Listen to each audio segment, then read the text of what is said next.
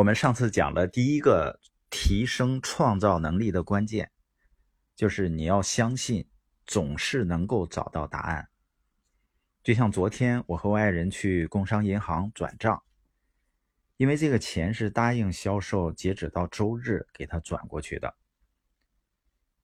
但是呢银行卡消磁了，密码我也忘了，通过支付宝微信转呢还有限额，只能在柜台办理。柜台里面的工作人员他跟我说啊，你这种情况只能延时重置密码，需要7天以后来取新卡，然后再办转账业务。因为我们不懂啊，是外行。我对面的他是天天办理这些业务的专业人士。那面对他这么说的时候，我还是认为应该能有办法的。实际上在其他方面有类似情况的时候，我都会相信应该会有办法。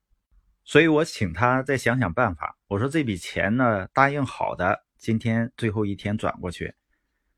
他很坚定的说，他说规定就是这样的。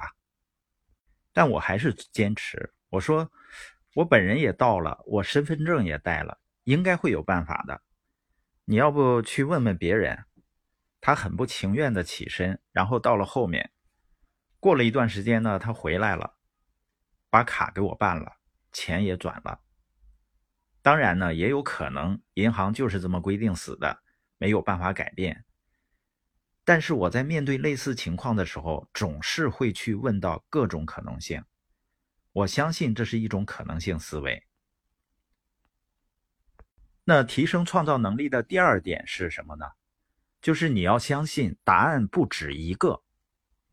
在我创业的过程中啊，我发现很多人都是固定思维的。具体表现呢，就是二元对立。一件事儿、一个人，要么就是好，要么就是坏，没有中间地带。比如对于我们的培训系统，它是一个关于培养领导人的这样的核心理念。那有的伙伴在发展的过程中，他就认为这是培养领导人的生意，就不应该去分享产品。只有讲文化才是在建立耶格系统的生意，这种呢就属于大脑僵化。像我16年录播喜马拉雅的时候，上下前后左右都有反对的声音。他们就是认为答案只有一个的人，因为他们一直听磁带、听 CD 来学习系统的文化。我有时候开玩笑说，如果耶格先生那个时候有喜马拉雅，他就不会笨到把内容要录到磁带上，然后再一个个送出去，它一定会录在喜马拉雅上的。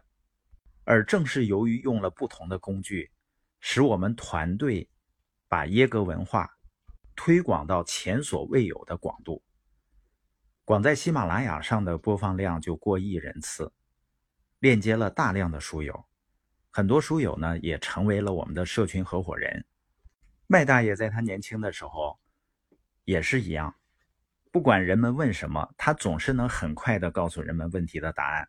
而且呢他很自信，他认为这个答案是唯一正确的答案。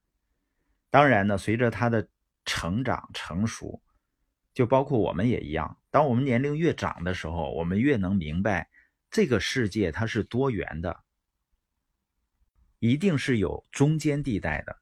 几乎生活中的每件事儿都有不止一个答案。人们在年轻的时候总是打破砂锅，寻求那个唯一正确的答案。人们总是想找到一个没有缺点的机会，一个没有缺点的人。当你思想开阔了，你就会尽你所能寻找尽可能多的答案，然后你会把它们排序，问自己哪个才是最佳选择，找到有效的方法把事情圆满的解决，或者尝试着寻找尽可能多的选择。这样的人呢，他就具有了灵活性，不是那种固执己见的人。所以如果有员工或者伙伴他带着问题来问你，你可以让他准备3种解决办法。这样呢，人们慢慢就变得更有创造能力，思维呢会更开阔，并且愿意考虑不同的想法和意见。当你相信总有答案的时候，你就开始有创造力了。